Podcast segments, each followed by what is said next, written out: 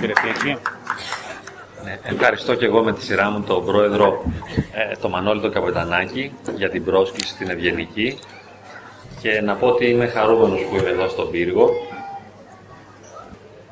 Πριν από λίγο ήμασταν στο σπίτι του Παπαχαράλαμπου και είχε ένα σκυλί εκεί πέρα, τον Έκτορα. Είναι ενός έτους, γερμανικός πιμενικός και μου έκανε εντύπωση ο δυναμισμός που είχε αυτός ο σκύλος. Γεμάτος όρεξη και κέφι για ζωή, έβλεπε τα πάντα με ένα καινούριο τρόπο και είχε μια τρομακτική ενέργεια. Και το θέμα ήταν τώρα πώς θα μπορούσε να εκτονωθεί αυτή η ενέργεια, πώς θα μπορούσε να βγει προς τα έξω, θα λέγαμε με δημιουργικούς τρόπους. Δηλαδή αντί να μας δαγκώνει, να μπορεί να τρέχει, να παίζει, να κάνει έτσι δημιουργικά πράγματα. Αλλά μου έκανε πραγματικά εντύπωση αυτός ο δυναμισμός. Και σκέφτομαι ότι και ο καθένας από εμάς έχει μέσα του ένα τέτοιο δυναμισμό. Ε, άλλοτε είναι ενεργός, άλλοτε ανενεργός. Πολλοί από εμάς έχουμε μια τέτοια δύναμη, αλλά δεν το αισθανόμαστε ή δεν την αξιοποιούμε. Επίσης, δεν είμαστε μόνο δυναμικοί και δεν έχουμε μόνο την ενέργεια αυτή, την οποία, όπως είπα, άλλοτε την συνειδητοποιούμε και άλλοτε όχι, αλλά παράλληλα είμαστε και πολύ ευάλωτοι. Είμαστε και πολύ ευαίσθητοι. Θα μπορούσα να πω ότι η ευαισθησία μας είναι σαν την ευαισθησία μιας γαρδένιας. Έχει και άρωμα, αλλά αν δεν την προσέξεις ή ακόμα και με, με το να την μυρίσεις μπορεί να μαραθεί. Φανταστείτε τώρα αυτός ο συνδυασμός να ενυπάρχει μέσα μας και να είμαστε τόσο δυναμικοί και να έχουμε τόση θετική ενέργεια και τόση όρεξη για ζωή, ε, αλλά να είμαστε και τόσο ευάλωτοι. Ε, νομίζω με το δυναμικό μας κομμάτι γινόμαστε βίαιοι ο ένας απέναντι στον άλλον, ενώ με το ευαίσθητο, με το κομμάτι της γαρδένιας δηλώνεται η ευαισθησία μας. Είμαστε τόσο πολύ ευάλωτοι και πληγωνόμαστε. Το αποτέλεσμα είναι ότι στις σχέσεις μας συνήθως δεν τα πάμε και τόσο καλά. Νιώθουμε ότι οι άλλοι μας βιάζουν, μας πληγώνουν, μας στεναχωρούν και η πραγματικότητα είναι ότι ο καθένας από εμάς είναι ένας μικρόκοσμος, πολύ ευαίσθητος και ευάλωτος, αλλά όπως είπαμε και πολύ δυναμικός και καταλαβαίνουμε και συνειδητοποιούμε με μεγάλη ευκολία πότε μας πληγώνουν οι άλλοι, αλλά δυσκολευόμαστε να καταλάβουμε πότε εμείς πληγώνουμε τους άλλους. Ε, το αποτέλεσμα είναι να νιώθουμε όλοι θύματα. Γι' αυτό, αν συζητήσει κανείς με ζευγάρια που έχουν συγκρούσεις, ειδικά οι σύζυγοι μεταξύ τους, αν ακούσεις μόνο τον ένα, θα, βγάλεις, θα συμπεράνεις ότι έχει απόλυτο δίκιο και πραγματικά βασανίζεται και ταλαιπωρείται από τις άσχημες συμπεριφορές του άλλου. Αν μιλήσεις και με τον άλλο, είναι πολύ πιθανό να καταλάβεις ότι και ο άλλος έχει το δίκιο του και βασανίζεται εκείνος. Είναι πολύ δύσκολο να βρεθεί μια άκρη. Γιατί εν τέλει όλοι ασκούμε βία. Επειδή είμαστε πολύ δυναμικοί και έχουμε πολλές ανάγκες. Αλλά είμαστε και πολύ ευαίσθητοι και πληγωνόμαστε. Είμαστε και πολύ αδύναμοι, ακόμα και όταν παίζουμε το ρόλο του δυνατού. Φοράμε συχνά ένα προσωπείο, ειδικά οι άντρες, του άτρωτου, αλλά γενικά πίσω, νομίζω, από αυτό το προσωπείο της δύναμης, και όλοι μπορεί να γνωρίζουμε έτσι ανθρώπους που φαίνονται να είναι πολύ ισχυροί, πολύ σταθεροί, πολύ δυναμικοί, σαν να είναι άτρωτοι. Η προσωπική μου εντύπωση είναι ότι και πίσω από αυτούς κρύβεται ένας ευαίσθητος και ευάλωτος οργανισμός. Γι' αυτό και εκείνοι ε, φαίνονται επιθετικά αμυνόμενοι. Αμήνονται δηλαδή με το να είναι επιθετικοί, γιατί μπορεί να πληγωθούν. Οι περισσότεροι σύζυγοι δεν έχουμε τις προϋποθέσεις για να μπορέσουμε να κάνουμε ένα λειτουργικό γάμο, ένα γάμο που να λειτουργεί. Όχι μόνο γιατί δεν μάθαμε πώς να το κάνουμε και κανείς δεν, δεν μας το δίδαξε αυτό με τρόπο λεκτικό, προφορικό, αλλά και γιατί κουβαλάμε ένα σωρό αρνητικά βιώματα από τις οικογένειές μας, από τις μητέρες, τους πατεράδες μας, τα αδέρφια μας, τα τραύματα που έχουμε σαν παιδιά, αλλά και πολλές φορές αυτό που λέμε τα δικά μας νευρωσικά συμπλέγματα, τα δικά μας προβλήματα, δεν μας επιτρέπουν να λειτουργούμε με τον καλύτερο τρόπο στις σχέσεις με τα άτομα της οικογένειάς μας. Γι' αυτό η προσωπική μου αίσθηση και αντίληψη είναι ότι το μεγαλύτερο πρόβλημα είναι αυτό. Εκεί δημιουργείται το μεγαλύτερο θέμα. Είναι μέσα στα σπίτια μας. Συχνά ο εχθρός, όχι πάντα βέβαια, υπάρχουν πολύ όμορφες εξαιρέσεις, αλλά συχνά ο εχθρός είναι εντός των πυλών. Είναι ο σύζυγος, η σύζυγος. Μερικές φορές βέβαια και τα ίδια τα παιδιά μας δημιουργούν προβλήματα, όπως λέμε στον βαθμό που είναι νευρωσικά τα παιδιά, είμαστε νευρωσικοί εμείς, που σημαίνει δεν έχουμε δυνατότητα για αυτοέλεγχο, δεν έχουμε εσωτερική αρμονία, αλλά μας χαρακτηρίζουν ανεδαφικές προσδοκίες, ανασφάλειες, φόβοι, ανάγκες υποσυνείδητες που πολλές φορές δεν τις γνωρίζουμε και δεν μπορούμε να τις ελέγξουμε. Και έτσι δημιουργούμε δύσκολες σχέσεις, τοξικές σχέσεις, εξαρτησιακές.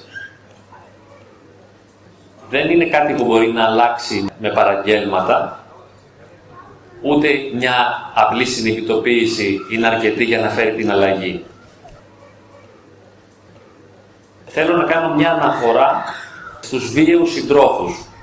Παρότι βίαιος μπορεί να είναι και ο σύζυγος και η σύζυγος, συνήθως θεωρείται ότι ο σύζυγος έχει τον πρώτο ρόλο στη βία. Εγώ νομίζω πως αυτό δεν είναι αλήθεια. Διότι η βία δεν είναι μόνο ο ξυλοδαρμός ή απειλές για σωματική βία, αλλά είναι όλη η κοινωνία που γίνεται μέσα στο σπίτι. Υπάρχει πάντως ένας τύπος, θα μπορούσαμε να πούμε, ανθρώπου που είναι τόσο βίος, ο οποίος σαφώς δεν είναι κακός άνθρωπος, δεν είναι χειρότερος από κάποιον άλλον και μάλιστα μπορεί να είναι υπερβολικά τρυφερός, ειδικά στην αρχή, και να δείχνει υπερβολική αγάπη. Πολλές φορές στο ξεκίνημα μιας σχέσης, ο σύντροφος ή η σύντροφος είναι υπερβολικά δοτική. Θέλει πολύ να προχωρήσει αυτή η σχέση και μάλιστα με γρήγορα βήματα. Θέλει να φτάσει γρήγορα στο γάμο, στην ενότητα, ε, να είναι συνέχεια μαζί με τον άλλον. Αυτό ενώ είναι υπέροχο και μας αρέσει και λέμε επιτέλους βρήκα έναν άνθρωπο να με αγαπάει και να με θέλει πολύ, ε, μερικές φορές ακολουθείται από, από έλεγχο, από αυστηρότητα. Δηλαδή ο σύντροφος που είναι τρυφερός μετά θέλει να ελέγξει τη ζωή μας και να διαχειριστεί. Όταν δεν μπορεί να το κάνει αυτό ή όταν εμείς ξεφεύγουμε από τον έλεγχό του, έχει εκρήξεις, εκρηκτικές συμπεριφορές και γίνεται βίος. Μετά περνάει μια φάση πάλι συγνώμης και τρυφερότητας και αγάπης και μετά ξανά έχει καινούργια έκρηξη. Οπότε ο, ο βίος σύντροφος δεν είναι ένας κακός σε εισαγωγικά σύντροφος, μπορεί να είναι και πολύ καλός. Απλά έχει εκρήξεις ή χρησιμοποιεί κάποιους μηχανισμούς για να μας ελέγξει. Είπαμε έναν από αυτούς είναι στην αρχή η πίεση για να επιταχυνθούν οι ρυθμοί της σχέσης. Θέλει γρήγορα να προχωρήσει σε συμβίωση και σε γάμο. Ένα άλλο βασικό χαρακτηριστικό είναι ότι ζηλεύει. Και είναι πολύ εκνευριστικό να μας ζηλεύει και να μας ελέγχει και να μας παρατηρεί κάποιο συνέχεια. Γιατί ελέγχει συνέχεια τη συμπεριφορά μας. Όλοι έχουμε ανάγκη να ζούμε ελεύθερα και να εκφραζόμαστε ελεύθερα. Αν ο άλλος μας αγαπά, αλλά δεν μας επιτρέπει να είμαστε ο εαυτός μας και να εκφραζόμαστε με ελευθερία, αυτή η αγάπη δεν έχει ε, ένα νόημα λειτουργικό, δηλαδή δεν με βοηθάει σε κάτι, δεν μου προσφέρει κάτι η αγάπη, είναι περισσότερο μια έκφραση ανάγκης του άλλου. Ο βίος σύντροφος έχει ανεδαφικές προσδοκίες από εμά. Περιμένει δηλαδή να είμαστε αυτό που θέλει και δεν μπορεί να μας αποδεχθεί για αυτό που πραγματικά είμαστε. Αν δεν είμαστε αυτό που θέλει, διαμαρτύρεται και πιέζει, μέχρι να πάρει την επιθυμητή συμπεριφορά. Βέβαια, με την έννοια αυτή καταλαβαίνουμε, και γι' αυτό έχει σημασία και μου αρέσει αυτό το σημείο αυτής της ομιλίας, ότι όλοι είμαστε σε κάποιο βαθμό βίαιοι, γιατί όλοι, αντί να αγαπήσουμε πραγματικά τον άλλον, αντί δηλαδή να του επιτρέψουμε να είναι ελεύθερα ο εαυτός του δίπλα μας, εμείς πάμε και τον καπελώνουμε, πιέζοντάς τον και απαιτώντας να είναι αυτό που εμείς θέλουμε. Φέρεται λοιπόν αυταρχικά έτσι, και επιμένει ότι έχει πάντα δίκιο. Είναι πολύ δύσκολο να το πεις ότι έχει άδικο. Είναι ένα χαρακτηριστικό του κάθε εγωκεντρικού ανθρώπου και όλοι είμαστε λίγο πολύ εγωκεντρικοί.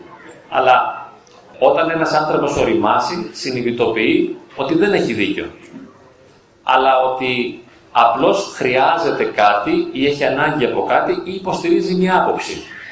Όσο περισσότερο υποστηρίζει ότι έχει δίκιο και θυμώνει γι' αυτό, όσο πιο βέβαιος είναι για το δίκιο του, τόσο πιο πιθανό είναι να μην έχει δίκιο. Εν τέλει όμως δεν έχει και σημασία να έχει δίκιο ή άδικο, σημασία έχει αν αγαπάει ή όχι. Και αγαπά σημαίνει σέβεται αυτό που είμαι. Αν δεν μπορεί να σεβαστεί την ελευθερία μου και αν δεν μπορεί να μου παραχωρήσει το δικαίωμα να είμαι αυτός μου, όπως θα ήθελα και όπως θα μπορούσα να είμαι, αυτό σημαίνει ότι δεν μπορεί να με αγαπά πραγματικά. Και ακόμη και αν έχει δίκιο, αυτό δεν έχει σημασία. Άλλωστε το δίκιο μπορεί να είναι ένα μαχαίρι με το οποίο σφάζουμε τον άλλο. Ένας άλλος τρόπος είναι να εκβιάζει. Λέει δηλαδή συχνά πως αν με αγαπούσες, δεν θα έκανες αυτό που έκανες, αλλά θα έκανες κάτι άλλο. Θα έκανες αυτό που σου λέω εγώ. Αν με αγαπάς, να κάνεις αυτό, να ντύνεσαι έτσι, να φέρεσαι έτσι, να...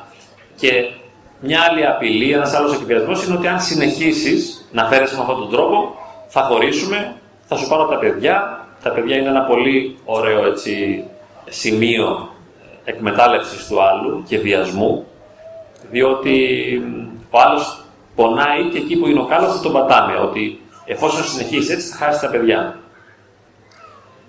Επίσης ένα άλλο που πολύ συχνά γίνεται είναι να εκφράζουμε επιθετικότητα απέναντι στα άτομα της πατρικής του οικογένειας ή σε προηγούμενες σχέσεις του. Αυτό είναι αγαπημένο σπορ των συζύγων, δηλαδή να κατηγορούν τη μαμά του άντρα τους ή τη μαμά της γυναίκας τους το σόι γενικά του άλλου φταίει πάντα. Και προσέξτε, η πραγματικότητα είναι ότι πάντα φταίει, γιατί επειδή είναι άνθρωποι, όπως είπαμε, γεμάτοι παρορμήσεις και ευαισθησίες, ε, κάνουν λάθη, κάνουν σφάλματα. Αλλά το κλειδί δεν είναι να αναγνωρίσουμε τα σφάλματα των άλλων. Εάν αναγνωρίσουμε τα σφάλματα των άλλων, δεν ωφελούμαστε. Δεν βγαίνει κάτι θετικό από αυτή την αναγνώριση. Και προπαντό δεν βγαίνει κάτι θετικό από τη συνεχή κριτική του άλλου. Το θετικό θα βγει αν μπορέσουμε να τον αποδεχθούμε αν μπορέσουμε να τον αντέξουμε και να τον αγαπήσουμε για αυτό που είναι. Όταν ο σύντροφος προσπαθεί να μας ξεκόψει από τα άτομα της οικογένειας και να μας τα κατηγορήσει, τότε μας παραβιάζει. Έτσι, βιάζει την προσωπική μας ζωή.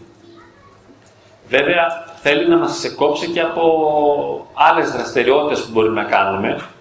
Δηλαδή, αν πηγαίνω στο γυμναστήριο, θα μου πει να μην πας στο γυμναστήριο.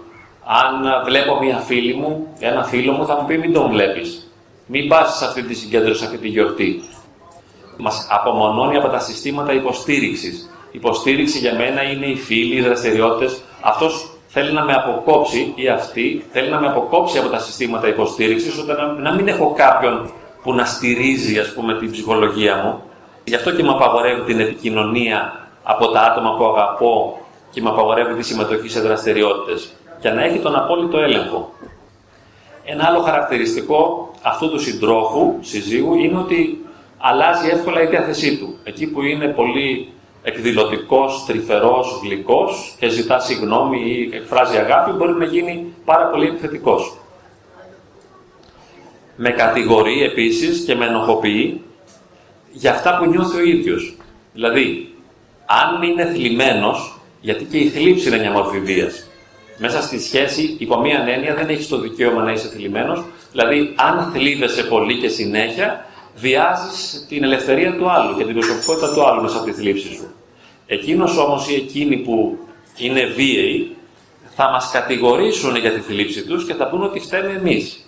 Επίσης, αν θυμώσουν και διοπραγήσουν, πάλι θα πούνε ότι φταίμε εμείς. Δηλαδή, αν ο σύζυγος πάρει και σπάσει ας πούμε, το πιάτο, το πετάξει δίπλα της, ας πούμε, και το σπάσει, θα πει ότι εσύ με έκανες να εκνευριστώ. Δεν φταίω εγώ που σπάσα το πιάτο, αλλά εσύ με εκνεύρισες.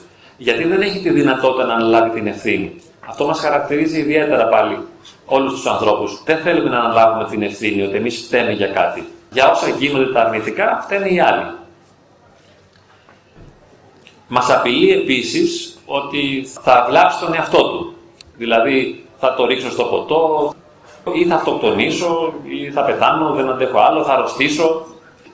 Αυτά είναι χειρισμοί, είναι βιασμοί του άλλου. Αν εγώ λέω στην γυναίκα μου ότι θα αυτοκτονήσω με αυτά που μου κάνεις ή θα με τρελάνεις ή με έχεις αρρωστήσει, και στα παιδιά μας τα λέμε αυτά μερικές φορές, τι κάνουμε, τα χειριζόμαστε και παραβιάζουμε την ελευθερία τους. Επίσης και στη σεξουαλική ζωή υπάρχει πολλή πίεση, όπου θα πρέπει άλλος είτε να κάνει είτε να μην κάνει σεξ ανάλογα με τη διάθεση του συντρόφου και με τον τρόπο που εκείνος θέλει. Ένας άλλος τρόπος ελέγχου είναι ότι σε παρακολουθεί, ότι έρχεται απρόσκλητο εκεί που βρίσκεσαι και εκεί που δεν τον περιμένεις για να σε ελέγξει. κλασικά σου ασκεί οικονομικό έλεγχο, έτσι, δεν σε αφήνει να έχεις τα δικά σου χρήματα, γιατί αν έχεις τα δικά σου χρήματα, τότε έχεις και ελευθερία και έχεις και δυνατότητα να φύγεις. Όμως ο αυταρχικός σύντροφος που βιάζει την προσωπικότητά σου, θέλει να εξαρτάσει μόνο από αυτόν. Γι' αυτό και έχει εκείνος τον απόλυτο έλεγχο. Λέει ψέματα, δεν τηρεί τις υποσχέσεις του, δεν σε σέβεται, δεν ακούει αυτό που του λες. Χαρακτηριστικό και αυτό. Μπορεί να του μιλάς, αλλά εκείνος είναι αλλού, ας πούμε, αδιαφορεί. Ε, ναι, είναι και αυτοί οι βιασμοί. Επίσης, ε, το να αδιαφορώ, να αρνούμε ότι κάτι έγινε, ότι κάτι συνέβη αρνητικό και να είναι το ελαχιστοποιώ. Έλα μωρέ και τι έγινε, δεν έκανα τίποτα σιγά. Και που νευρίασα ας πούμε τι έγινε. Και που έσπασα τα πιάτα ή που έριξα κάτι κάτω, ένα έπιπλο ας πούμε, δεν πειράζει, δεν είναι τίποτα αυτό. Στο κάτω-κάτω εσύ φταίς που με ρέθισες και το έκανα. Ε, μετά έχουμε και τα πιο βαριά, ε, τα σχόλια, κοροϊδίες, σαρκασμός, ηρωνία, υποβιβασμός, εξευτελισμός, απειλές, ύβρις, προσβολές, φασίματα αντικειμένων κλπ. και σωματική βία. Εκεί είναι που το πράγμα γίνεται πολύ φανερό και δεν το αντέχει ο άλλος. Χτυπήματα, λαβές, κλωτσιές, τσιμπιές και αυτίσιμο. Ομολογώ ότι και οι γυναίκες από την εμπειρία μου επιτίθενται πολύ, γιατί βιασμός, όπως είπαμε, δεν είναι μόνο το, το ξύλο. Λέει, ας πούμε, μα με χτύπησε, μου έδωσε ένα χαστούκι.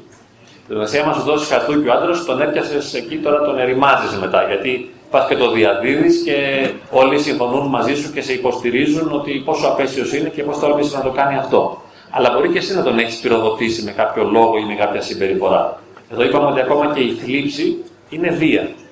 Αλλά και οι γυναίκες, ε, οι σύγχρονες, ε, επιτίθενται, ας πούμε, και τσιμπάνε, κλωτσάνε, γρατζουνάνε, δαγκώνουν, χτυπάνε. Αυτά σαν ερεθίσματα, τελειώνοντας να πω ότι ακριβώς όπως είπα πριν, επειδή είμαστε πάρα πάρα πολύ ευαίσθητοι και ευάλωτοι, δεν μπορούμε να αντέξουμε προσβολές και υποτιμήσεις και γι' αυτό αντιδρούμε και βία, αντιδρούμε βία, δηλαδή θυγόμαστε πάρα πολύ εύκολα και παίρνουμε πολύ σοβαρά αυτό που μας λέει ο άλλος. Σαν να έχει μια πολύ μεγάλη σημασία. Λέει, εμένα μου το έπεσε αυτό. Με γιατί μου φέρθηκε έτσι; Αυτό δεν είναι σωστό. Δεν είναι δίκαιο αυτό που έκανες. Αυτά δηλαδή τα χαρακτηριστικά ιδιώματα του δίκαιου και του άδικου, του καλού και του κακού είναι πολύ σχετικά και δεν έχουν μεγάλη σημασία. Το θέμα είναι ότι σε συμφέρει να ξέρεις ότι θα αδικηθείς. Σε συμφέρει να ξέρεις ότι θα υποτιμηθείς. Ότι οι άλλοι θα σε αμφισβητήσουν, θα σε προσβάλλουν και θα σε θίξουν. Αυτή είναι η δεδομένη πραγματικότητα. Σαφώς και θα αδικηθείς στη σχέση σου με τους άλλους. Σε όλες τις σχέσεις, και στις επαγγελματικές και στις διαπροσωπικές. Πιο αδικημένος θα βρεθείς από τον ή την σύντροφό σου και από τα παιδιά σου. Έτσι δεν είναι; Δηλαδή, γιατί τόσο πολύ εξανίστασε όταν σε αδικούν τα παιδιά και δεν ανταποκρίνονται, δεν σε υπακτούν, δεν κάνουν πράγματα ανάλογα με αυτά που εσύ του τους πρόσφερες, δεν σου επιστρέφουν κάτι από αυτά που έδωσες. Αυτό είναι το φυσικό. Οπότε η δική μου η πρόταση είναι αυτή. Δηλαδή, όταν οι άλλοι μας πληγώνουν, μας θίγουν, μας επιτίθενται, τότε να επιτρέπουμε στον εαυτό μας να υποφέρει. Αν θέλουμε κι εμείς να εκφραστούμε και με βία, αναπόφευκτα θα γίνει και αυτό, αναπόφευκτα, δεν μπορούμε να τα αποφύγουμε. Είμαστε ο εαυτός μας έτσι κι αλλιώς. Απλά να ξέρουμε ότι αυτό εκδηλώνει τη δική μας αδυναμία. Ότι δεν μπορούμε να τα καταφέρουμε και τόσο καλά, ότι είμαστε μικροί και αδύναμοι και λίγοι στην καθημερινή μας ζωή. Επειδή θέλουμε τη δικαιοσύνη και θέλουμε τη σωστότητα και θέλουμε την αξιοπρέπειά μας και θέλουμε να μας φέρονται σωστά. Το αναφέρω αυτό γιατί με αυτές τις διεκδικήσεις, με αυτές τις προσδοκίες που έχουμε, βασανιζόμαστε. Η βασικότερη αιτία της οδύνης, κατά τη γνώμη μου, είναι αυτή η ανάγκη μας να μας φέρονται οι άλλοι σωστά και καλά. Διότι αφού δεν μας φέρονται οι άλλοι έτσι και αλλιώς καλά, εμείς υποφέρουμε μετά. Και διαλύει όχι μόνο τον εαυτό μας, αλλά και τη σχέση μας και την οικογένειά μας. Και οι οικογένειές μας διαλύονται όχι όταν φορίζουμε, απλώς που είναι μια οριστική διάλυση, αλλά και όταν ζούμε χωρίς να έχουμε αγάπη. Και νομίζω σε πολλά σπίτια γίνεται αυτό. Πολλά σπίτια είναι πεδία μάχης. Είναι ε, ένας φοβερός ανταγωνισμός επικρατεί, που ο ένας ε, κατασπαράσει τον άλλον, ο ένας επιτίθεται στον άλλον. Και αυτό είναι μια έντονη βία. Βέβαια δεν ξεχνάμε ότι και αυτός που επιτίθεται, επιτίθεται επειδή φοβάται. Επειδή χάνει την ισορροπία του, χάνει τα κέντρα του. Γι' αυτό ο άνθρωπος που είναι νευρωσικός, δηλαδή είναι γεμάτος ανασφάλειες, φόβους, όπως είπαμε και στην αρχή, θα κάνει και τις μεγαλύτερες εκρήξεις. Τώρα, να ζήσουμε την αγάπη. Ε, να μην θεωρούμε ότι για όλα αυτά είναι οι άλλοι, αλλά όπως έχω σημειώσει εδώ μια φράση του Ντοστογεύσκη, ο καθένας μας είναι υπεύθυνος για τον κάθε ένα και για κάθε τι. Ο καθένας μας είναι υπεύθυνος για τον κάθε ένα και για κάθε τι. Σαν να, να παίρνεις την ευθύνη στην κορυφή της αναστραμμένης πυραμίδας. Μια πυραμίδα αναστραμμένη με την κορυφή προς τα κάτω και εσύ να βρίσκεσαι στη βάση της πυραμίδας, παίρνοντας όλη την ευθύνη όλων των γεγονότων επάνω σου. Οπότε θα μπορούσες να πάρεις την ευθύνη για τον σύζυγο, για τα παιδιά, για την κοινωνία, σε τι βαθμό εσύ μπόρεσες να γίνεις αγάπη για τον κόσμο και πόσο εσύ μπόρεσες να προσφερθείς ως αγάπη και έγινες τροφή για τον κόσμο. Αυτό είναι πολύ ωραίο, λέω, είναι αυτό που μου αρέσει. Πρακτικά δεν γίνεται και γι' αυτό το συμπληρώνω και λέω παράλληλα ο καθένας ας αμυνθεί όσο μπορεί, όσο πιο ευγενικά και πιο γλυκά γίνεται, για να κρατήσει εσωτερικές και εξωτερικές ισορροπίες. Δηλαδή, αφού δεν μπορώ να γίνω αγάπη για τον κόσμο, τουλάχιστον να μην φάω το διπλανό μου, να μην κατασπαράξω το σύζυγό μου και να λειτουργήσω όσο μπορώ με πραότητα και με καλοσύνη, προστατεύοντας όμως τον εαυτό μου. Γιατί δεν μπορώ να γίνω αγάπη και να συντριβώ στο σπίτι μου. Δεν μπορώ να δώσω κάτι παραπάνω από αυτό που αντέχω. Όταν λέμε να γίνω τροφή για τον κόσμο, εννοούμε ότι αυτό μπορώ να το κάνω με χαρά. Με θετική ενέργεια, με όρεξη, με κέφι, με ενθουσιασμό. Αν δεν έχω τον ενθουσιασμό, προτείνω στο σπίτι μας ιδίως, αλλά και στη δουλειά μας κι αλλού, να μην σηκώνουμε τα βάρη των άλλων και να μην κάνουμε τίποτα που μας εξουδενώνει. Ούτε στο νοικοκυριό, έτσι όπως κάνουν οι μανάδες πολλές φορές που εξουδενώνονται προετοιμάζοντας φαγητά και καθαριότητα και μετά βρίζουν τους πάντες που είναι άτακτοι ή που δεν φάγανε το φαΐ της ή που δεν σεβαστήκανε τον κόπο της. Μα αν είναι να μα τα κάνεις λίμπα μετά επειδή κουράστηκες, καλύτερα να μην κουραστείς. Γι' αυτό λέω ότι ενώ η αγάπη είναι η κορυφή, καλύτερα να μείνουμε στους πρόποδες, να μην πάμε στην κορυφή. Να μείνουμε δηλαδή στην αυτοϊπεράσπιση, στην αυτοάμυνα και να κάνουμε μόνο αυτό που είναι δυνατόν σε εμάς. Αυτά σας ευχαριστώ πολύ και αν θέλετε να ρωτήσετε κάτι ή να τοποθετηθείτε.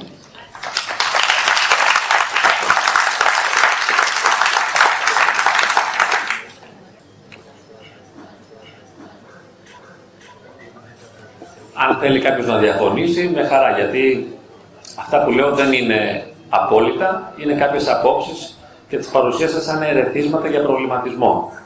Ξέρω ότι άλλο μέσα σας μπορεί να θυμώνετε ή να βρίζετε ή να χαίρεστε. Εξαρτάται ο καθένας πώς το βιώνουμε. Μου άρεσε αυτό που είπα να μείνουμε στου πρόποδε και όχι στην κορυφή. Εμένα προσωπικά από αυτά που είπα. Γιατί και εγώ τα ακούω. Εντάξει, είχα κρατήσει κάποιες σημειώσεις, αλλά ε, αυτοσχεδίασα λίγο, αλλά αυτό μου αρέσει. Δηλαδή δεν χρειάζεται να φτάσουμε στην αγάπη κατευθείαν.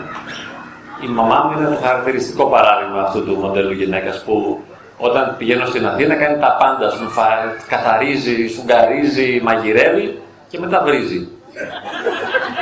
Έτσι, αγανακτισμένη με τα μάτια πρισμένα, φωσκωμένα κλπ. Φωνάζει, βρίζει τους πάντες γιατί δεν αντέχει και δεν μπορεί. Μα αυτό δεν μπορείς, μην τα κάνεις. Αλλά προσέξτε, δεν μπορεί να μην τα κάνει μια εσωτερική ανάγκη την αναγκάζει να τα κάνει όλα αυτά για μας. Άρα στην πραγματικότητα δεν τα κάνει για μας, γιατί αν τα κάνει για μας, θα μας ρωτούσε τι θέλετε. Και εμείς θα λέγαμε θέλουμε να, είμα, να είσαι ήσυχη. Θέλουμε να είσαι ήρεμη.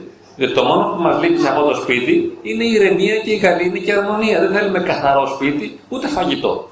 Έχετε φάει ποτέ πριτζόλε έτσι ωραίες σε μια πολύ ωραία συνταγή σε γκρίνια; Το τρώ και σε τρώει εκεί και δεν σου κάνει υπομονή, θα περάσει αυτό το φαγητό. Ενώ Μπορεί να φας ας πούμε, ένα σουβλάκι κάπου με μια καλή παρέα και να νιώθεις ευχάριστα και να χαίρεσαι. Αλλά όλα γίνονται αυτόματα, δηλαδή δεν είναι από κακία η μαμά. Αλίμονο, ούτε το επιλέγει. Γιατί δεν επιλέγουμε αυτό που είμαστε. Έτσι δεν είναι. Παρακολουθούμε τον εαυτό μας. Δηλαδή, γινόμαστε αυτό που είμαστε και το βλέπουμε, δεν το κρίνουμε εμείς, το κρίνουν οι άλλοι. Εμείς λέμε ότι είμαστε καλοί σε αυτό που είμαστε. Και βρίσκουμε πάντα και δικαιολογίες. Δηλαδή λέει, Εγώ τα κάνω για εσά. Μα δεν τα κάνει για μας. Η μαμά, ας πούμε, φρο... μαλώνει το παιδί πολύ και γίνεται σκοτωμός σπίτι για να διαβάσει, ας πούμε, για να γυρίσει νωρίς το βράδυ, για το καλό του παιδιού. Δεν μπορεί να συνειδητοποιήσει ότι το κάνει από δική της ανάγκη, γιατί εκείνη νιώθει πολύ ανασφαλής αν το παιδί της δεν κάνει αυτό που θεωρεί σωστό. Έτσι, δεν, δεν τολμά να το δεχθεί αυτό. Τα κάνει όλα για έναν ιερό σκοπό. Γι' αυτό είναι όλοι, το, όλοι άγιοι, ας πούμε. Δηλαδή, είναι τόσο καλοί. Δεν το κάνουμε για το καλό του άλλου. Για εσά το κάνω. Για εσά δουλεύω. Δεν λέει ότι δουλεύω γιατί δεν σας αντέχω στο σπίτι καταρχάς και πρέπει να λείπω γιατί μέσα γίνεται φασαρία και πρέπει να λείπω όλη μέρα. Και επίσης δεν αντέχω εγώ τα παιδιά μου να μην έχουν όλα όσα εγώ θα ήθελα να έχουν. Δεν το λέει αυτό. Δηλαδή, εγώ θέλω να νιώθω ότι είμαι ρε παιδί μου, ότι μπορώ και τα δίνω στην οικογένειά μου. Λέω όχι, για εσά. Αλλά δεν ρωτάει αν τα θέλουν όντως. Μπορεί και να μην το θέλουν. Μπορεί να θέλουν κάτι άλλο. Μπορεί να θέλουν να συζητήσουν, να παίξουν μπάλα με τον παπά. Αυτά δεν θα πω τίποτα άλλο. Πείτε, αν θέλετε. Αυτά που συμβαίνουν μέσα στη δουλειά μας, κάποιοι θεωρούν ότι μας μας βιάζουν και ότι κάποιοι ε, κάνουν πράγματα που θα φορτώνουν σε εμάς. Και ότι θα ήταν, δεν είναι μια μορφή βίας όμως να νομίζουμε ότι τελικά εμείς είμαστε Ε, υπεύθυνοι για όλα. Δεν είπα ακριβώς αυτό. Αυτό είναι μια πρόταση του Ντοστογεύσκη ότι ο καθένας είναι υπεύθυνος για τον καθένα και για το κάθε τι, όταν δεν πνίγεται και δεν πιέζεται. Γι' αυτό είπα, αυτό είναι κορυφαίο, είναι και αυτό μια κορυφή. Να νιώθω ότι είμαι στη βάση της αναστραμμένης πυραμίδας. Δηλαδή, αυτό γίνεται όχι όταν υποφέρω και βασανίζομαι και στεναχωριέμαι. Όταν υποφέρω και βασανίζομαι, πρέπει πρώτα να μην βασανίζομαι. Είναι σημαντική αυτοάμυνα. Δηλαδή, δεν θα σας επιτρέψω να με διαλύσετε. Είτε αν είσαστε τα παιδιά μου, οι γονείς μου, ο σύζυγος ή η σύζυγος, ο Θεός, ο πνευματικός ή οποιοδήποτε άλλος. Δηλαδή, δεν επιτρέπω ούτε στο Λόγο του Θεού να με συντρίψει. Γιατί; Διότι λέει ας πούμε στο Ευαγγέλιο κάτι. Αν αυτό εγώ το εφαρμόζω και πνίγομαι και υποφέρω και βασανίζομαι μέσα από την εφαρμογή, τότε είναι καλύτερα να μην το εφαρμόζω. Δηλαδή δεν είναι για μένα στη συγκεκριμένη φάση. Δεν είμαι έτοιμος για να το κάνω. Καλό θα ήταν να είχα τη φυσική αυτοάμυνα να προστατεύσω τον εαυτό μου. Όπως εγώ θα ήθελα. Οπότε νομίζω ότι δεν, δεν είμαστε εμείς υπεύθυνοι για όλα τα κακά του κόσμου. Όχι, δεν είμαστε υπεύθυνοι. Το να θεωρήσουμε τον εαυτό μας υπεύθυνο είναι μια κορυφή αυτή, όπως είπαμε, υπαρξιακής τοποθέτησης. Δηλαδή, εγώ, ας πούμε, παίρνω πάνω μου το βάρος του κόσμου. Το έκανε ο Χριστός αυτό με κάποιον τρόπο. Έτσι. Αλλά είναι μια πνευματική έτσι, προοπτική μας ανοίγει αυτό. Εγώ το ανέφερα σαν το πιο όμορφο, αλλά δε- δεν είναι μια πραγματικότητα. Δηλαδή δεν φταίς εσύ για αυτά που κάνουν οι άλλοι, φταίς, αλλά δεν φταίς. Έτσι. Είναι μια άλλη ευθύνη, είναι μια μυστική ευθύνη που παίρνεις επάνω σου. Δηλαδή, για παράδειγμα, δεν έγινε απόλυτη αγάπη για τον κόσμο, ας πούμε έτσι. Δεν έγινε αγάπη. Δεν αγάπησες όσο μπορούσε καθημερινά. Κάπου έβαζες το εγώ σου μέσα. Αλλά σας λέω, αυτά είναι άλλα επίπεδα. Και επειδή και εγώ ο ίδιος είμαι πολύ χαμηλά και το κατάλαβα με, τα, με το πέρασμα των χρόνων αυτό ότι είμαι χαμηλά, μετά τα 40 δηλαδή άρχισα να απεικνίζομαι και να συνειδητοποιώ τα μέτρα μου, θέλω να λειτουργώ, ας πούμε, πάντα προστατεύοντας τον εαυτό μου. Γιατί μετά η πνευματική ζωή γίνεται μια φιλοδοξία ή τα υψηλά μέτρα. Δηλαδή είναι μια φιλοδοξία αυτό. Να μην είμαι ας πούμε φιλόδοξος, ούτε εγωιστής και να έχω έπαρση θεωρώντας ότι μπορεί να φτάσω στα πολύ υψηλά μέτρα. Να λειτουργώ τα πάντα με χαρά. Οπότε αν μπορώ να μαγειρέψω για τους άλλους με χαρά, θα μαγειρέψω. Αν μπορώ να σφουγγαρίσω, θα σφουγγαρίσω. Αν όμως με πνίγει το σφουγγάρισμα, καλύτερα να αφήσω το σπίτι βρώμικο ή να προσκαλέσω και τους άλλους να συμμετέχουν στην καθαριότητα ή να βρεθεί μια άκρη τέλος πάντων. Είναι λίγο δύσκολα στην πράξη, αλλά το θέμα είναι να μην υποφέρω και συμπαρασύρω και τους άλλους στην οδύνη μου. Κάποιος άλλος ήθελε να, να πει κάτι; Ναι, καλησπέρα. Γεια σας. Ευχαριστούμε που είμαστε και εσείς στο χωριό μας. Εγώ ευχαριστώ. Ε, εγώ θα ήθελα να πω ε, πώς γίνει αυτό το συνέστημα του εγωισμού, δηλαδή από, ποιο, από ποια μεριά βγαίνει αυτό το, το συνέστημα. Δηλαδή, μέσα σε μια οικογένεια καταλαβαίνω ας πούμε, πως υπάρχουν πολλοί άνθρωποι που είναι, έχει πολύ κόσμο και έχει πολύ, πολλούς εγωιστές. Πώς γίνεται αυτό το πράγμα να, έχει τόσο πολύ, να υπάρχει τόσο πολύ εγωισμό μες στην Είναι, είναι σαν τον έκτορα του Παπαχαράλα μου. Α, Γι' αυτό το ξεκίνησα στην αρχή έτσι. Δηλαδή αυτό το σκυλί είναι καθαρά εγωκεντρικό ας πούμε και το εκπαιδεύουμε να μην είναι.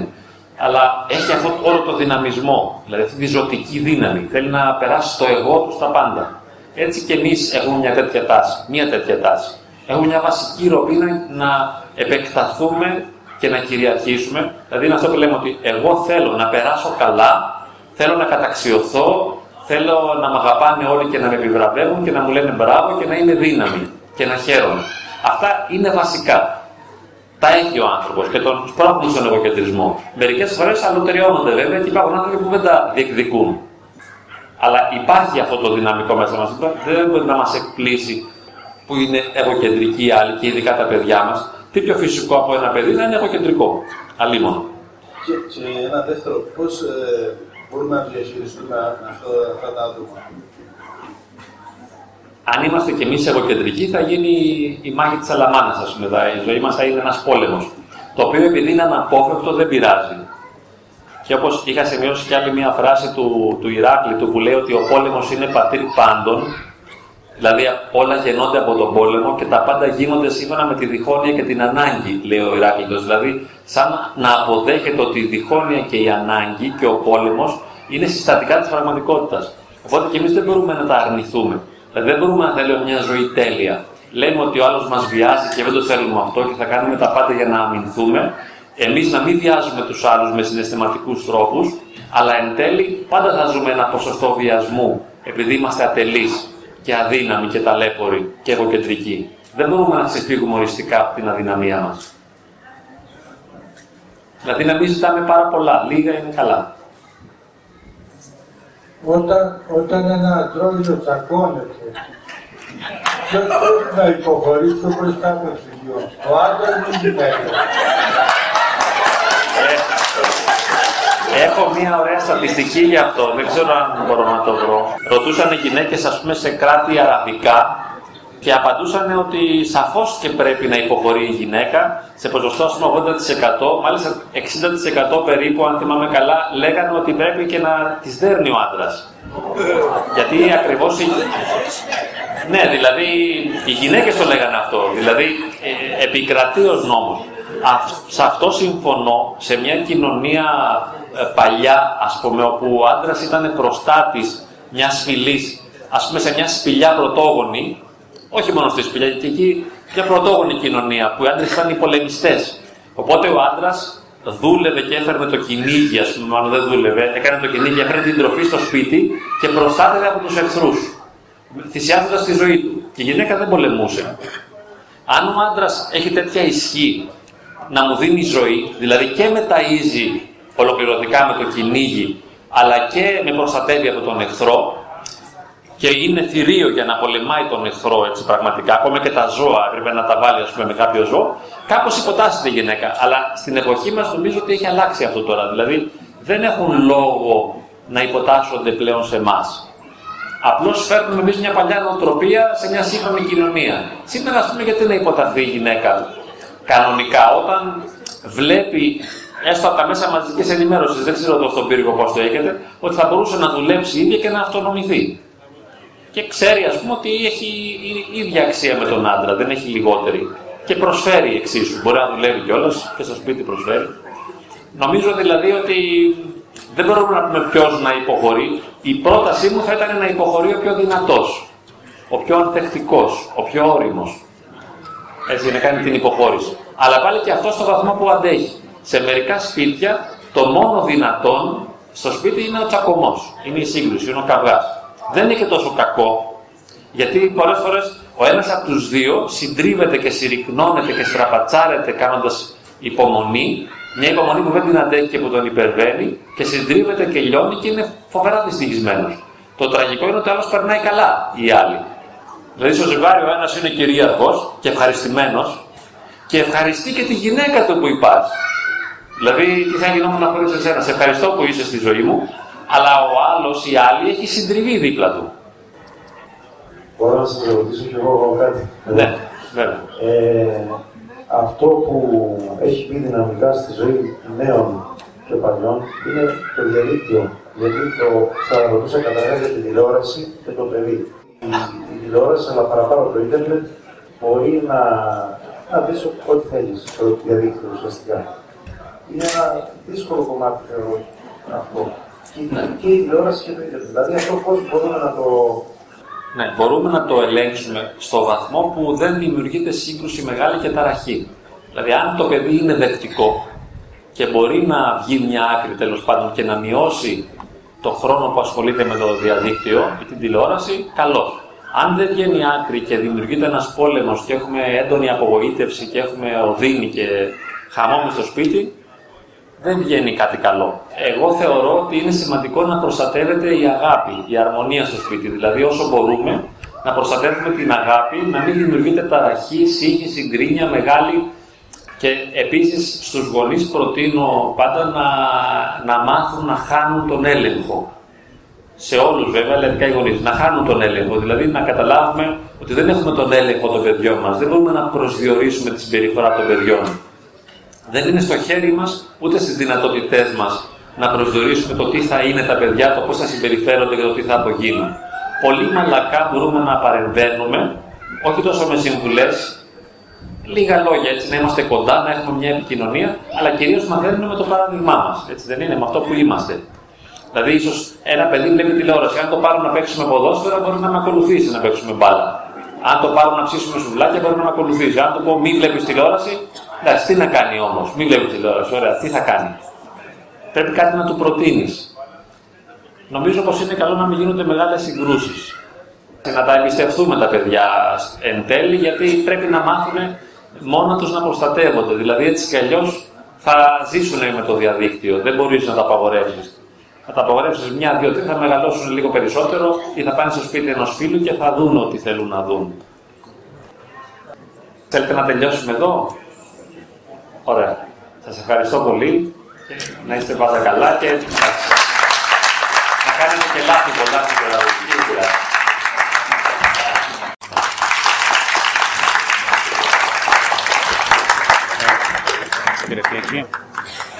Ναι, ευχαριστώ και εγώ με τη σειρά μου τον πρόεδρο, ε, τον Μανώλη, τον